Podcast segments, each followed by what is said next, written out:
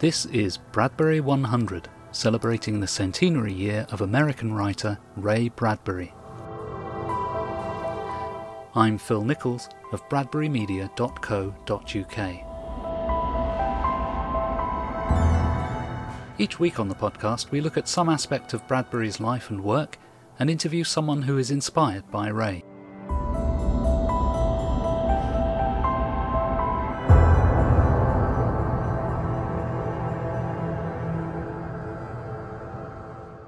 Welcome to another episode of Bradbury 100. Now, you would hope, wouldn't you, that in Ray Bradbury's centenary year there might be a new Bradbury book in the shops? Well, good news. There is. Hard Case Crime has published a new short story collection by Bradbury called Killer Come Back to Me. And my guest on the podcast this week is the editor and publisher of that book, Charles Ardai. Although we often think of Bradbury as a science fiction, fantasy, or horror writer, he did write a lot of crime and mystery stories as well. All of them really very unconventional, of course. Uh, Bradbury just didn't have the kind of logical mind it would take to write, oh, I don't know, Sherlock Holmes mysteries. But he did have the imagination to create unusual crime scenes involving serial killers, murderous babies, corpses, uh, conjoined twins. And Bradbury spent much of his early career writing stories for the pulp crime magazines. And in a surprise late career move, he also turned to writing mystery novels in the 1980s through to the 2000s. But again, always with a surreal or non logical approach to them. Oh, and I'm not saying that as a criticism. It's not that Bradbury didn't understand logic, it's more that he never allowed logic to drive his stories. He found that detective stories interrupted his creative flow because he had to stop and think. But Bradbury somehow had a very good run at crime and mystery stories in two years in particular, 1944 and 1945. He'd spent a couple of years successfully contributing stories to fantasy and science fiction magazines, with a long run of stories in Weird Tales in particular, and appearances in all those garish old pulp magazines with names like Thrilling Wonder Stories, Amazing Stories, and Planet Stories. But then in 1944 and 45, he popped up in Detective Tales, New Detective, Flynn's Detective Fiction, Dime Mystery, he was still appearing in fantasy and science fiction magazines, but when you look at the stories published in 44 and 45, you find a lot of these odd little crime tales. Now, somewhere along the line, Ray lost control of some of these stories. For the most part, he was able to get the copyright of his stories reverted to him, but with many of the crime stories, for one reason or another, this just didn't happen and so by the early 80s, when Ray was at the height of his fame, someone else had control of them and wanted to collect them into a book. And Ray was initially hostile to this because he didn't think much of those early stories. But by writing an introduction to the book, emphasizing that one of the stories, The Small Assassin, he considered to be one of his very best stories in any genre, he was able to be at peace with the collection, and it came out in paperback from Dell in 1984 under the title A Memory of Murder. And the book had a lovely cover, presented very much in the pulp magazine style, showing a hooded skeleton tying up a scantily clad lady in front of a carnival. And the front cover subtitle said, Vintage Gems of Crime and Terror by a Modern Master of the Macabre helping to tip the reader off that these were mm, old stories in a new package. A Memory of Murder was printed only once, and Bradbury never wanted it back in print after that. But now, in this centenary year, word comes out that there is to be a new collection of Bradbury crime stories, and the rumour was it was just a repackaging of A Memory of Murder.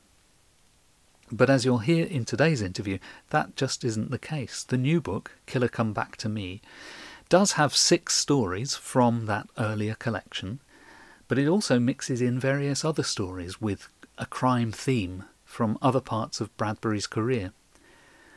The hardcover has been packaged with some lovely new artwork, both cover art and interior art, and it has an introductory essay by John Eller, and Bradbury's Memory of Murder introduction is repurposed into an afterword. And there is also a UK paperback version of the book, although it's not quite so lavish as the American hardcover. Anyway, it's great to have a new Bradbury book for the Bradbury centenary, and it's great to see some of those rare stories being brought back into print.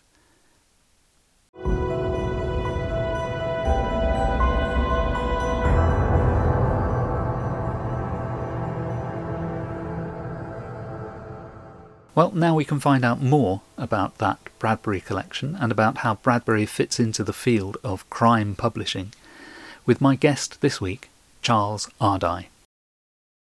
Joining me today on Bradbury 100 is author and editor Charles Ardai. Charles is an award winning writer of novels such as Little Girl Lost and Songs of Innocence, and of many short stories, and he sometimes goes by the alias of Richard Aleas. Charles also edits books for his imprint Hard Case Crime, including a new book of Ray Bradbury short stories, Killer Come Back to Me. Charles, your work has many strands. Do you like to be known as an author, editor, publisher? Uh, I like to be known as an author, but of course, the more time I spend editing, the less time I spend writing. I've uh, written five books of my own and am very proud of them, but I've published more than 100 in Hard Case Crime. And I think Hard Case Crime may turn out to be my legacy more than anything that's the product of my own brain. I've had the good fortune to work on manuscripts that were lost and left behind by authors who are no longer with us, like James M. Cain, who wrote The Postman Always Rings Twice and Double Indemnity, and died with a completed manuscript, but one that needed some editing.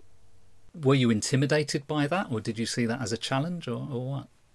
I, I was a little bit intimidated I prefer to work with authors who are alive and with whom I can have at least an email correspondence, if not actual phone conversations or in person conversations. One of the pleasures of editing Hard Case Crime is that about half the books we publish are by authors who are living, but the other half are by authors who have left us.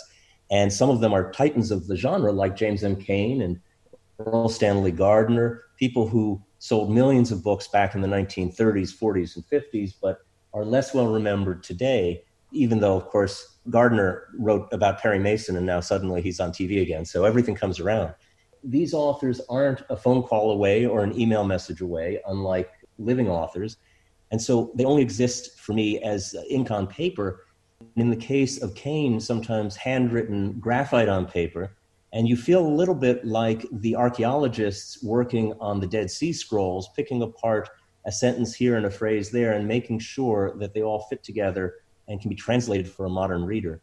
You try to preserve as much of the author's original work and original intent as possible, but put it together in a way that a reader can read purely for entertainment, not an academic doing a study of, of, a, of an author's work. Now, none of that was, was necessary in the case of, of Bradbury. Uh, Bradbury's work has been so thoroughly cataloged that I doubt there's much left that is unpublished. And in the case of Killer Come Back to Me, which we'll talk about, of course, uh, shortly, it's a collection of stories that existed in final form. But one of the interesting things is that Bradbury himself kept tinkering with some of his work after it was originally published. So, for instance, the version of a story that appeared in a 1950s issue of Ellery Queen's Mystery Magazine is not necessarily the version that you'll see in a final collection like Bradbury's stories that came out either toward the end of his life or shortly after. And of course, when he adapted material from a short story into a chapter of a novel like Dandelion Wine, quite a few changes were made. So we did have the interesting challenge of figuring out which version to publish, which version and why the changes, and what would Bradbury have wanted. Uh, I wish he were a phone call away. I, I wish we could have reached out to him and asked those questions. So, how did you choose between competing versions of a story then? Did you choose to go for the earliest version or the preferred text? How, how did you go about that?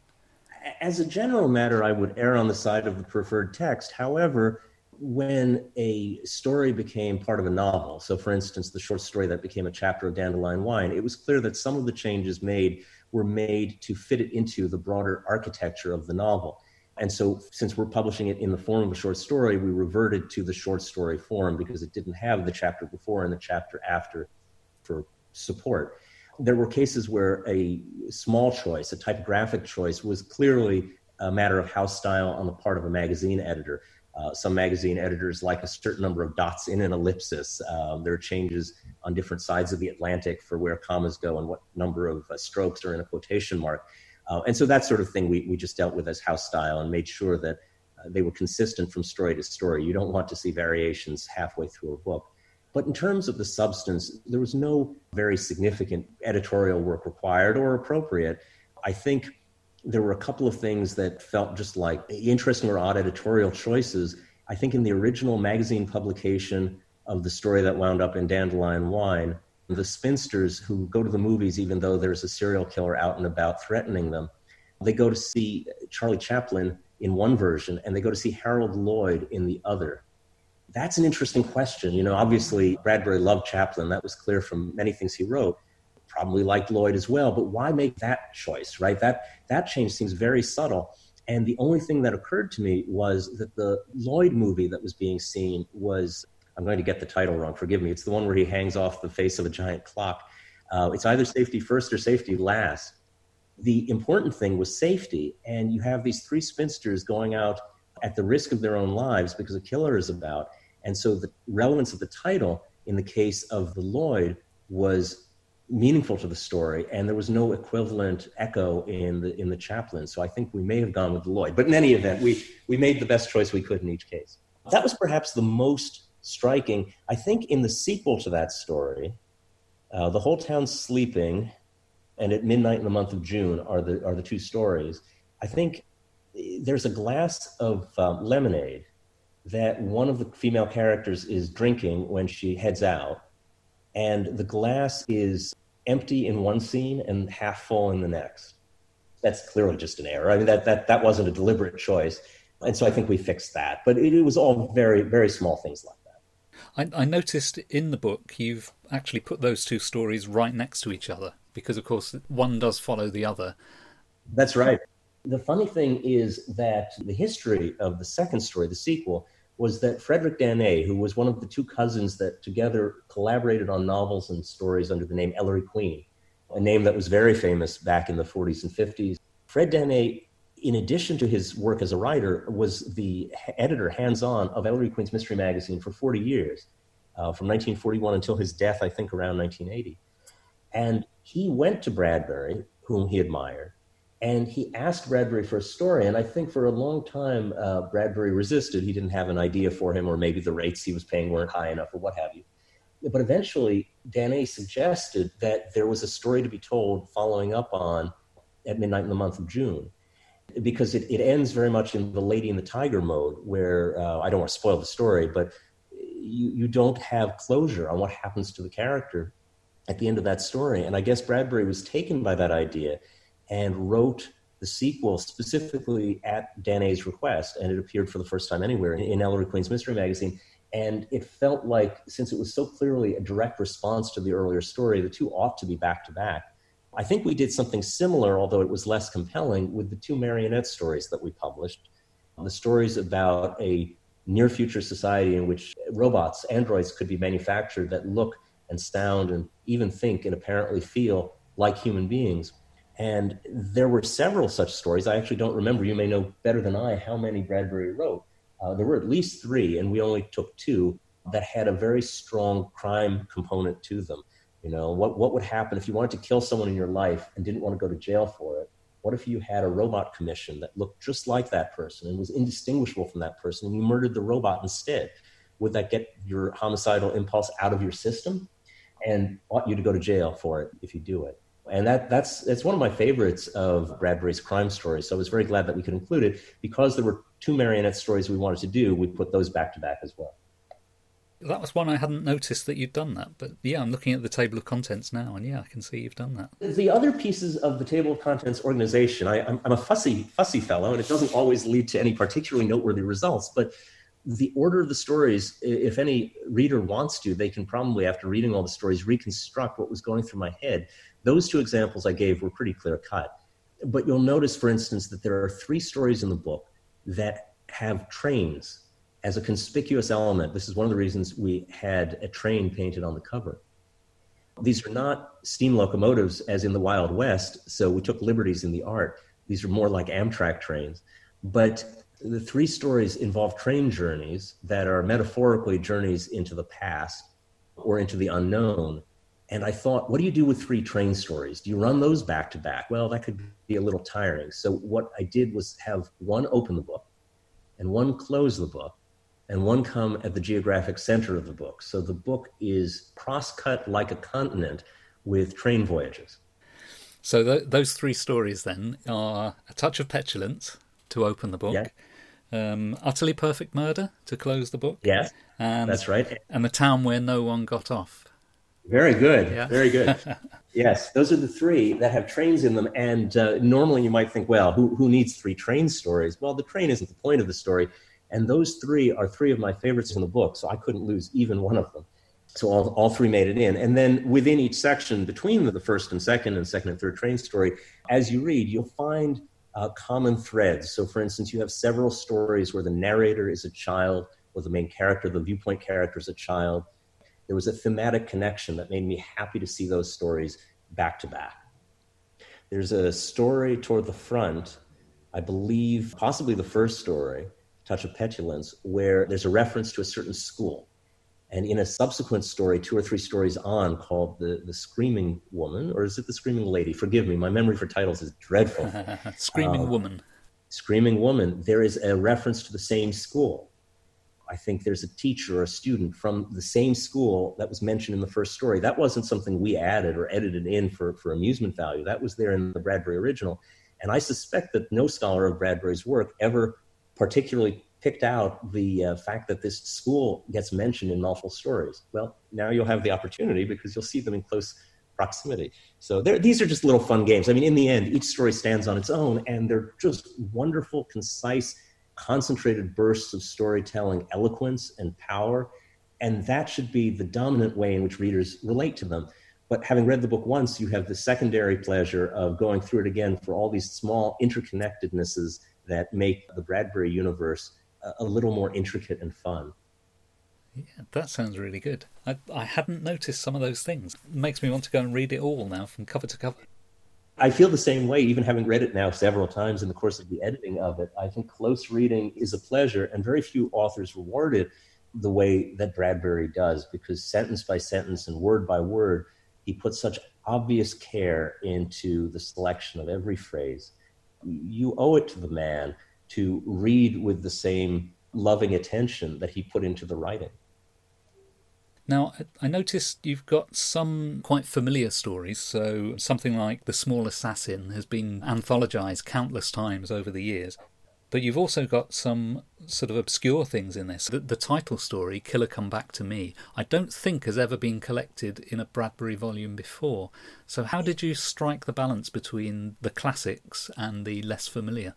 It's an excellent question. You know, the uh, the title story was his first crime story ever written, or at least ever published, and so I, I liked having that as an anchor story for that reason. Its obscurity was another reason. I wanted to give readers a chance to discover some works that they hadn't read before, uh, and those are rare.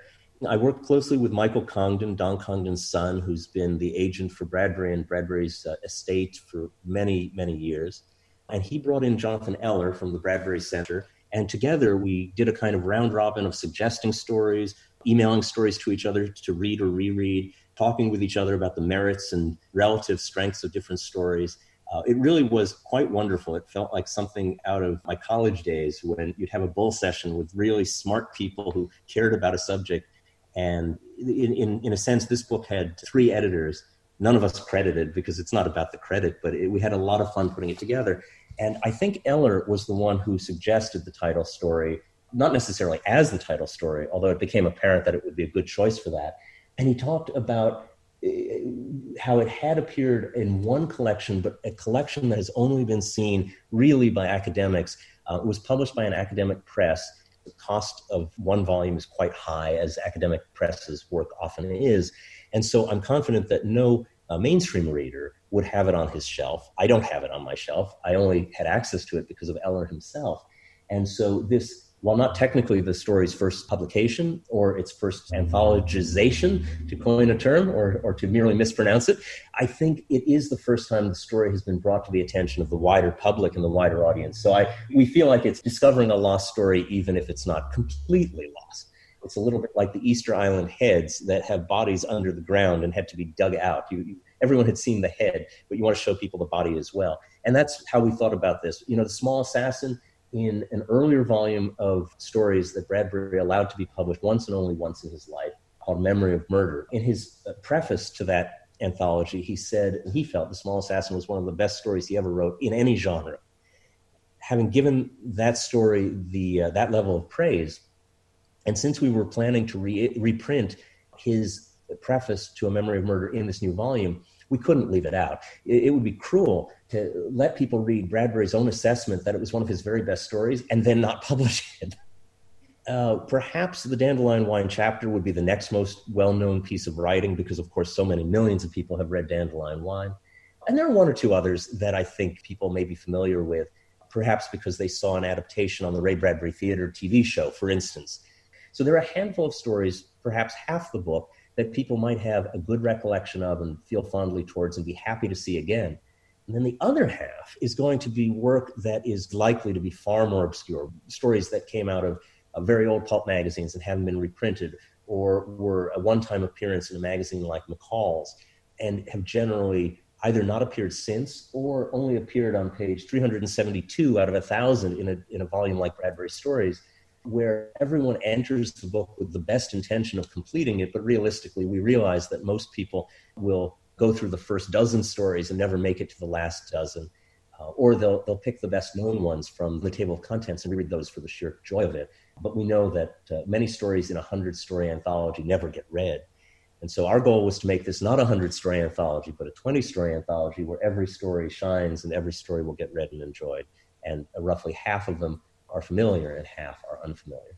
You know, when we first considered doing a, an anthology, the natural and easy thing to do would be to pull that old volume, Memory of Murder, ask Ray's daughters for permission to reissue it. But I didn't want to do that for the obvious reason that Ray didn't want it reprinted.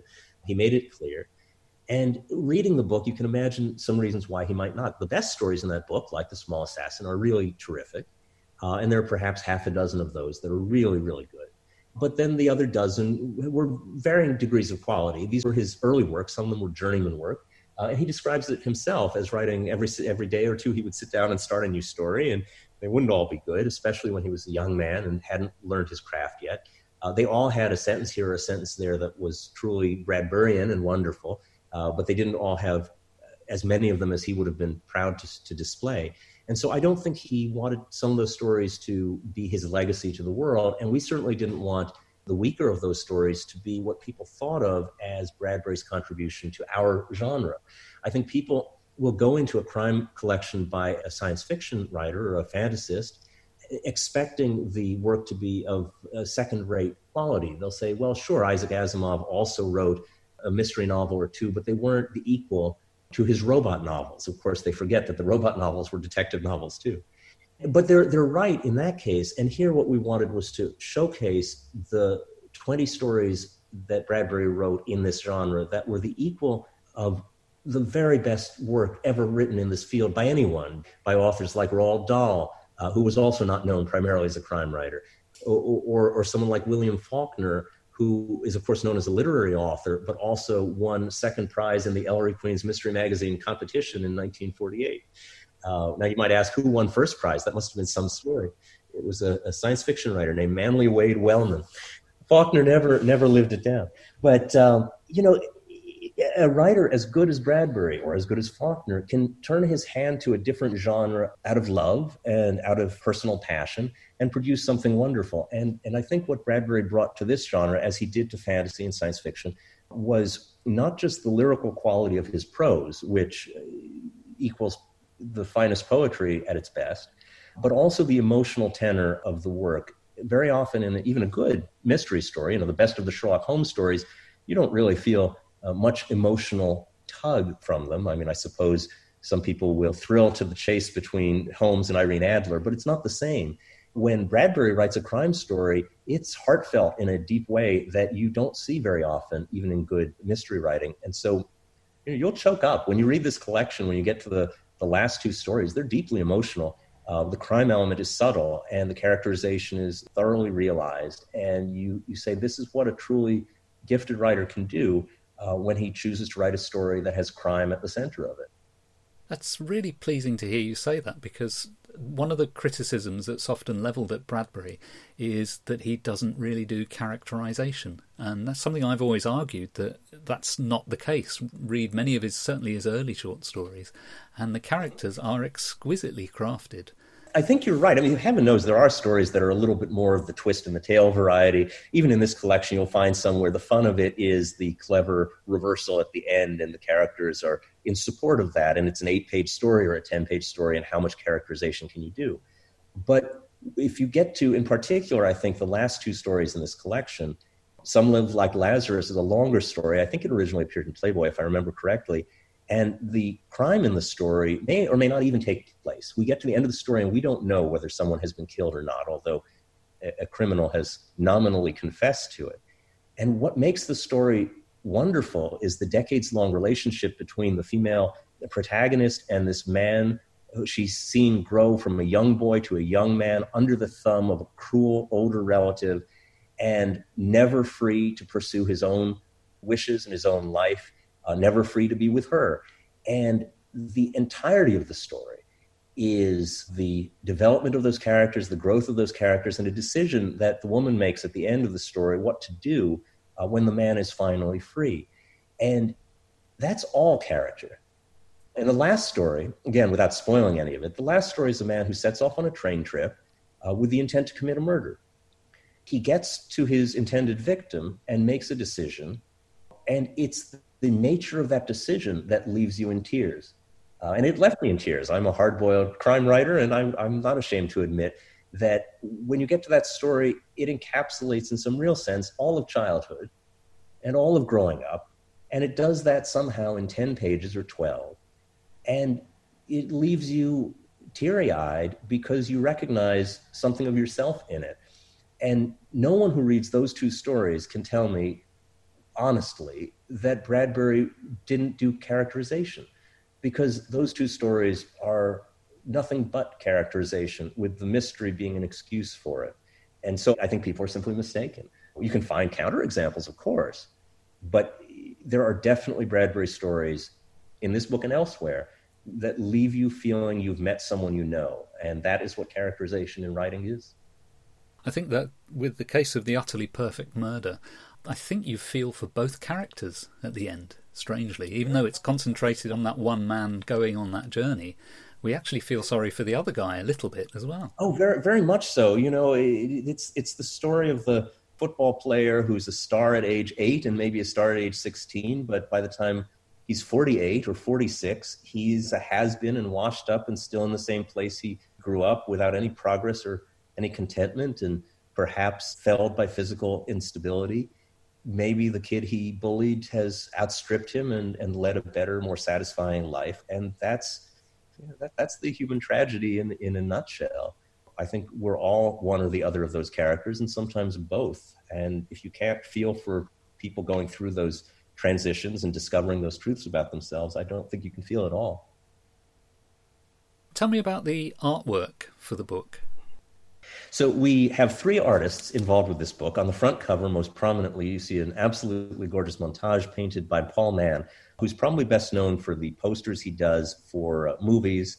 Not so much the posters that actually appear in the theaters, if there are ever theaters again, but sort of collectible posters done after the fact that fans really love. And he's done everything from famous uh, characters like James Bond and Indiana Jones to more obscure things. He's a brilliant artist. He, he lives in Utah and uh, really took to this assignment. The, the trick is if you have a book that's all about one thing, you paint a picture of that and you're done. But if you have a collection of 20 stories, what do you paint a picture of? Do you pick one to focus on or do you find elements from all? And here we picked out a few elements that I identified as common. The, the three train rides, of course.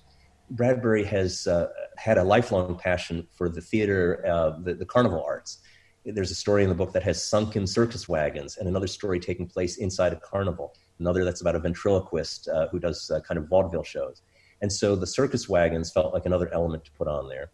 And then the underwater component, it's interesting to see that in maybe not all the stories, but probably more than half, there is some reference to things being underwater. I don't know why. I haven't really figured it out yet. But it, it, can be literal, as in a story where a gangster talks about a sunken cathedral off the coast of California, or the sunken circus wagons, which turn up in another story. So that's literally underwater. But there are other times, like when a bank robber goes into a bank and he's about to pull his gun, and he talks about how the tellers are moving and speaking as though they were underwater. And there are a number of stories where things that are not literally underwater are described as being as if they were underwater. So I thought, let's put this whole cover underwater. And let's see what it would look like if these dreamlike elements surface underwater, perhaps in the way that dreams surface in your brain when you are under the cover of sleep. Uh, and Paul did a beautiful job. The colors are great. The, the sort of plaintive look on the uh, woman who's sinking underwater is beautiful uh, we're thrilled. And then we supplemented the cover art with something like a dozen interior black and white line drawings by two artists, Rob Gale and Dina Soota, two very different styles.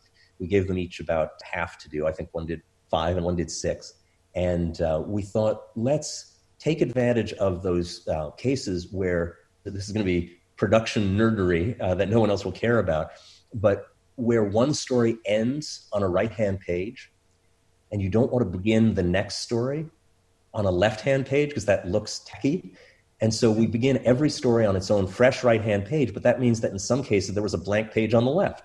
And I thought, you know what, let's not have it be a blank page. Let's put an illustration there. So we picked out all the stories that had a blank page and we put an illustration. Uh, and those came out really, really terrifically. The advanced copies we printed didn't have those uh, line drawings in them because they weren't completed yet.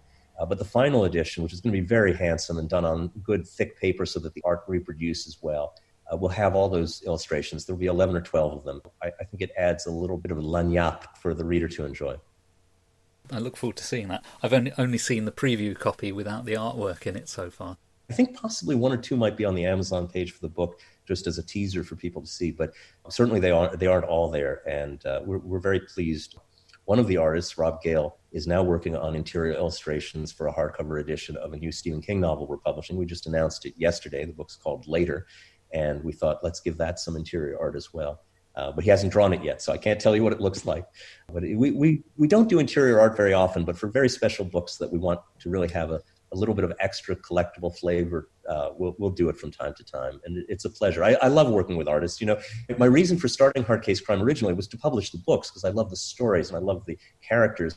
And I wanted to write some books for the series myself, and starting it was an excuse for doing that. But it turns out, to my delight and amazement, that working with the visual artists, the painters and uh, illustrators, has turned out to be, in some ways, an even greater pleasure because I have no talent of that sort whatsoever. I can write a book, and I can edit a book.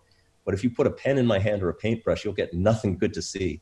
Uh, so getting to work with talented painters like Paul Mann or Gregory Manchess or the legendary Robert McGinnis, who painted all the original James Bond movie posters in the 60s, I've gotten to participate in the painting of 120 or 130 covers, and oh, what a what a treasure that is. How is the book business doing in terms of selling physical copies of books? Are things buoyant for you?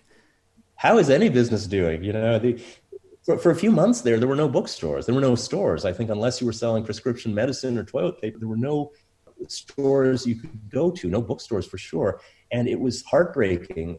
But now stores are starting to reopen. New York, for instance, where I live, is perhaps past the worst of it. Uh, we'll see if that's true. Uh, but a number of stores have opened. Unfortunately, even if the store is open, not that many people necessarily want to go out and visit it. People don't want to get on the subway in New York and don't want to ride buses. And are still staying indoors. And to the extent that people are out of work, they don't necessarily have free cash to, to spend on luxuries. And I like to think of books as essential, but certainly food comes first. Um, so I, I, understand why sales are off, and they, they, they certainly are. But I think that a book like this, which was never intended to sell a million copies or be turned into a movie, instead will sell thousands of copies, but to thousands of truly passionate, caring, fans of Bradbury's work, possibly some casual readers as well. but especially the hardcover edition with the interior art and the, the ribbon to mark your place between stories. That feels like the sort of thing that a true Bradbury aficionado would treasure. And I hope that they get the opportunity to add it to their collection, notwithstanding the peculiar and frightening state of the world. Uh, I think this is a good time to close the doors and windows and turn on a light or light a fire, uh, preferably only if you have a fireplace, and uh, sit back with a book and read. And it's not as though Bradbury stories aren't disquieting. I don't think Bradbury wrote what you would call comfort fiction. I think discomfort is as often his goal, and especially in crime stories. But all the same, you get a kind of profound pleasure out of reading the work of someone who uses language with the virtuosity that a Heifetz or an Itzhak Perlman brings to playing a musical instrument. So, do you have a background of reading Bradbury yourself prior to this book? Well, like every uh, child in America, I was told by my teachers to read certain classics. I think the first I remembered was The Veldt. I think every child in America reads The Veldt. And if there's ever been a more troubling revenge fantasy of children who want to make their parents go away, I don't know what it is. There were stories like that uh, that led to collections being uh, given to me on birthdays, like The Illustrated Man and R's for Rocket, and, and, and so on. And I read my way through those. It's one of the interesting things about Bradbury that a little bit like Harlan Ellison, who was another outstanding fantasy novelist uh, who had only written, I think, in his life three novels, Bradbury is thought of as a great novelist, and he was because Something Wicked This Way Comes is a great novel. Dandelion Wine, of a very different sort, is a great novel. And needless to say, Fahrenheit 451 is a great novel. But he had very few novels in him. That's the extraordinary thing, how few novels this great novelist wrote. What he wrote in abundance were short stories. This was true of Ellison as well. And I think of Ellison and Bradbury as masters of the short form, even more than long. Uh, they seemed at home there. Their brains were so fertile that they came up with ideas for exquisite short stories far more rapidly than they could possibly write uh, novels. If you only come up with ideas for novels in a lifetime, how many can you write? Uh, even someone prolific like Stephen King has, has written dozens of novels, but it's only dozens, and Bradbury wrote hundreds of short stories. And so I think of Bradbury's short stories as his gift to the world. And and if you could only have one story that you were allowed to go back to, what would that be? You mean the classic desert island question? If you could bring one thing to a desert island, you know, it feels as though the correct answer, or at least the, the witty and ingenious one, given Fahrenheit 451, is that I ought to commit all of Bradbury's work to memory. Because what if at some future date, all that's left is the bardic tradition so I could sit around a fire with people who hadn't heard them before and, and, tell those stories. I think it would be awfully hard to pick just one. Uh, would you be able to? Could you could you pick one Bradbury story that would be the one you'd keep if all else was gone? I could pick one, but if you ask me again in ten minutes, I'd give you a different answer. I, I, can see that, and and certainly I could do it for a certain mood or a certain day. If I had to uh, pick one from this book, it's interesting because of course I go back and forth, and some of the stories are just fun, and but you wouldn't pick them as the single best in the book. They're just good reads. But there, there are a couple that, that do stick with me, and Some Live Like Lazarus is probably the one that I would pick. It feels like you get a whole novel's worth of story and a whole novel's worth of character in a very small number of pages. It may be 20, but it's not a short short, but it's, uh, it's certainly no novel. And when I was working on the book, I was invited to write a story for an anthology that Lawrence Block was editing. It was a collection of stories inspired by works of art, nominally by American artists, though I chose Piet Mondrian, who uh, lived in New York. I had the Bradbury story as an example before me, and I thought, can I tell a story that has a whole life in it in only 10 pages? So you start when a girl comes to New York and she's 20 or 21, maybe not even, maybe she's still a teenager, and you end with her death in her extreme old age so it's World War II when she first shows up in Times Square, and it's the present day today when she reaches the end of her life. And how do you tell that story in 10 pages and make it feel not like a schematic? And I just closed my eyes and trusted to uh, Bradbury to be my guide. I, I didn't copy his story, of course, but you know, how do you do that? How do you move from paragraph to paragraph and make a lifetime pass? Bradbury has so much to teach the writer who reads him And I don't doubt that he has much to teach anyone who reads him. But if you're a writer, going through those sentences and those paragraphs and seeing what he does and how he does it, that's a master class. And I, I wish I had had the chance to get to know him. I had one interaction with Bradbury, very, very remote, when I was a teenager and I was working as an intern, unpaid, at Isaac Asimov's science fiction magazine, which was published in New York, where I live. And there was a decision made to create an Isaac Asimov branded board game where you would go from planet to planet trading various goods. And as an in joke, the planets were named after famous writers other than Asimov. So there was a there was a Heinlein planet and a Bradbury planet and so on. And we felt we shouldn't do that without getting the writer's blessing. And most of the writers were people that we worked with daily and could easily just pick up the phone and call. But Heinlein we had to write to, and Bradbury we had to write to. He lived all the way out on the West Coast. I don't know if he ever came east.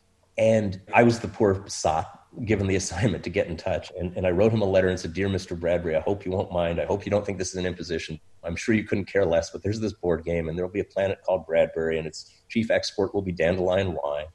And uh, he wrote back a lovely little note saying something like, Well, if Isaac wants to do it, I'd do anything for Isaac. That was my entire interaction with Ray Bradbury from the beginning to the end of my career.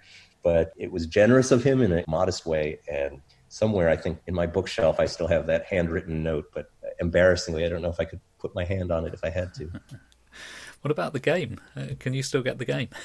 You know, I don't think you can. It was an old-fashioned board game with wooden pieces, published by a company that I believe still exists called Steve Jackson Games. The final name of the game was Isaac Asimov's Star Traders, T R A D E R S, not traders like uh, people who betray you you could probably find it on eBay. It was a fun game. I remember playtesting it to see if it worked, and it worked. And uh, we had a lot of fun. I think at one point Isaac came in to play it with us, and we took some photos of it.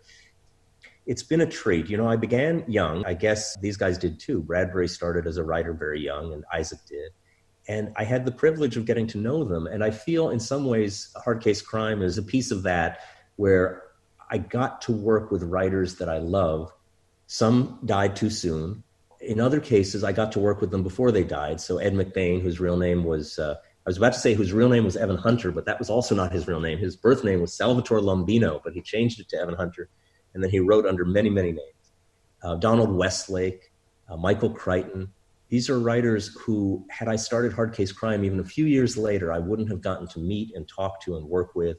It's such a treat and such a privilege to go to a guy like Michael Crichton, who had made millions of dollars with Jurassic Park and so many other great successes. And to say to him, uh, Mr. Crichton, I should have said Dr. Crichton since he had gone to Harvard Medical School, but in any event, Mr. Crichton, do you mind if we reissue these eight books that you uh, wrote when you were in medical school and you wrote under a fake name because you were afraid that they'd kick you out of Harvard if they knew you were writing sexy pot boilers on the side? Uh, and you never allowed to be reprinted, never, not once. Uh, and to have him look at our books, our covers, and say, oh my goodness, if you promise me a cover that looks like that, I'll let you reprint one of them. But you can never tell anyone, as long as I'm alive, you can never tell anyone that it's me. You have to publish it as John Lang. And I remember saying, if we publish it as John Lang, you know we're only going to sell 5,000 copies. And if we publish it as Michael Crichton, we'll sell 50,000. He said, I don't care. I, I want it published as John Lang and we'll just do one. We'll test it out. We'll see how it goes. And then after the first one came out, he had so much fun with it that he said, let's do another one. And for the second one, he wrote a new first chapter and last chapter to sort of bookend the old book uh, set in the present day. And I remember getting letters from people saying, I don't understand how this is possible. This book is copyrighted 19, whatever, 1963. And in the first chapter, there's a reference to video cameras how can that possibly be? Was the author so precognitive that he was able to come up with these technologies 50 years ago? And I didn't have the heart to explain that actually, no, he just wrote that chapter now. Hard Case Crime has been an adventure for me. And even though it would have been an even greater adventure if Ray were still alive and we could celebrate his 100th birthday with him and show him this book, and if I could have asked him, was the glass supposed to be half empty or completely empty? Why Chaplin? Why not Harold Lloyd? That would have made it even greater. But even without that, the chance to publish a book by an author that I first read at age seven or eight and who changed my world, who changed my life, who made me want to be a reader and want to be a writer, uh, who taught me so much about how writing is done if done well. What an extraordinary opportunity that is. So many people never get to have any dialogue with their idols. And I get at least this kind of limited, one sided chance to give an embrace to a man who I dearly feel I owe it to. Mm, that's fantastic. And I'm really pleased that it is coming out this year because otherwise we would have gone through Bradbury's centenary year without there being a particular book of his um, coming out. I remember having a conversation with Isaac Asimov toward the end of his life. I was asking him advice where should I go to college, little things like that. And he said something kind to me. I don't know, he might have said it to other people too, and it's good if he did. Uh, he was very supportive and very kind. And he said something like, In the ordinary course, I would expect you to outlive me by 50 years, because he was 70 something and I was coming up on 20. And I want you to promise me that when I'm gone, you will do something to make sure my name isn't forgotten. And I remember saying, "Oh, that's that's a terrible thing to say. Don't say that. No, your name could never be forgotten. You've written 400 books. You know, the New York Times asks you for quotes every day. You're on television."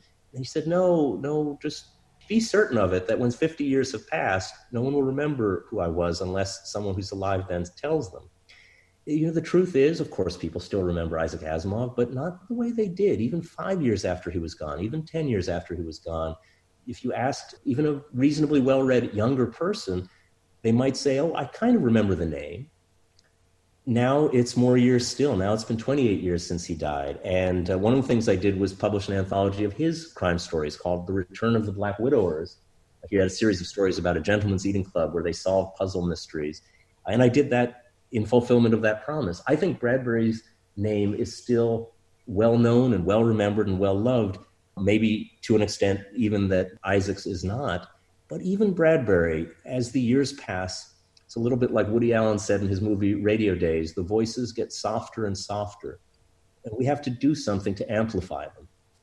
And putting out a collection on his 100th birthday is one important way to amplify his voice again. It shouldn't be a whisper, it should be a shout, it should be a joyful shout. I don't know that I'll be around for his 150th. It would be extraordinary if I were. Uh, but hopefully somebody will be, and somebody will do another collection then. There's only 100th, so I'm pleased and proud that we got to do it now. What's next for you as, a, as an author or as a, an editor? Later this year, we have a new novel in an old series that hasn't had any new entries in it for a very long time, not nearly as well known, of course, but the author of Road to Perdition, a man named Max Allan Collins, used to write a series of books about a heister named Nolan. And his last Nolan novel was written in the 1980s, so it's been more than 30 years. And we're bringing out the first new Nolan novel in 30 plus years. It's called Skim Deep, uh, not skin deep like beauty is, but skim like skim milk. That's coming out in November, so it'll be a fun Christmas treat for anyone who read those other books earlier in, in their lives and want to see what happened to the character. Next year, we do have a new book by Stephen King, which is an extraordinary thing. He's been incredibly kind and generous to us, wrote two books for us before called The Colorado Kid and Joyland, and the new one is called Later, coming in March.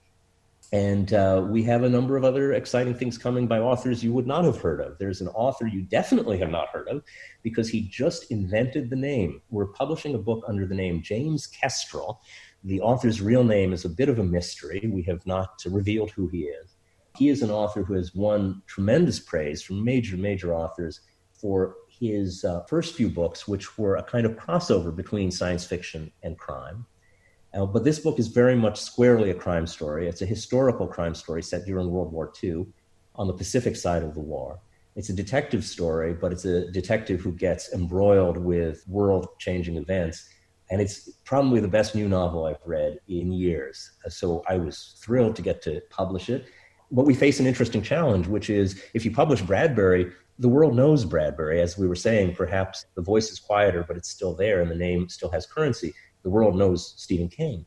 But how do you publish a book by an author that no one's ever heard of? Uh, it's a challenge, but this book is so deserving that we thought, let's take that challenge up and see if we can get people to, to read this truly extraordinary book. Uh, it is one that you will not forget. It's called Five Decembers.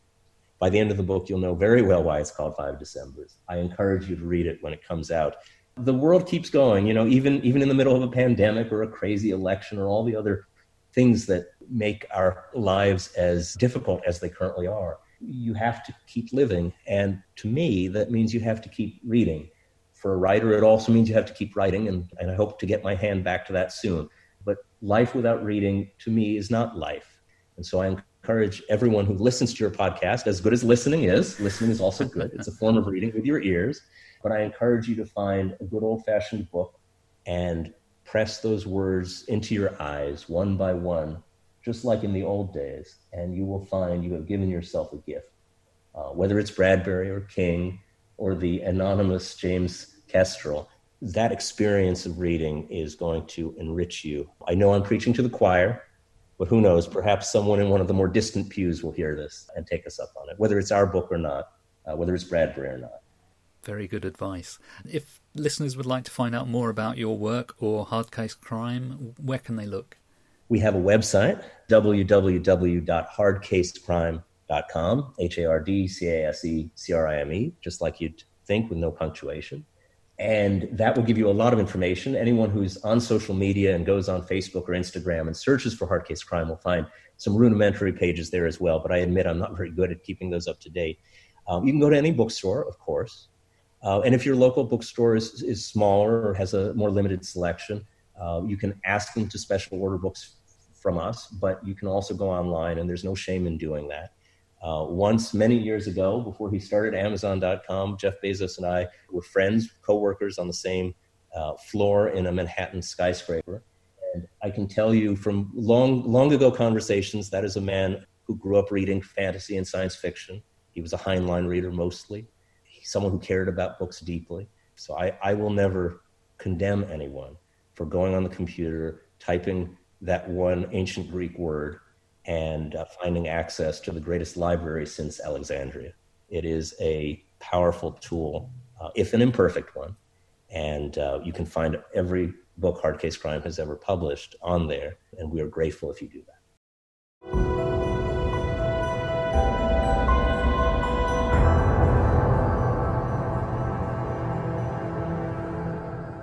My thanks once again to Charles Ardai for joining me today on the podcast. If you look on my website, bradburymedia.co.uk, you'll find the show notes for today's episode, where I'll place purchasing links for the new book, Killer Come Back to Me, and also links to Hard Case Crime's website. Thanks for listening, and join me next week for another Bradbury 100.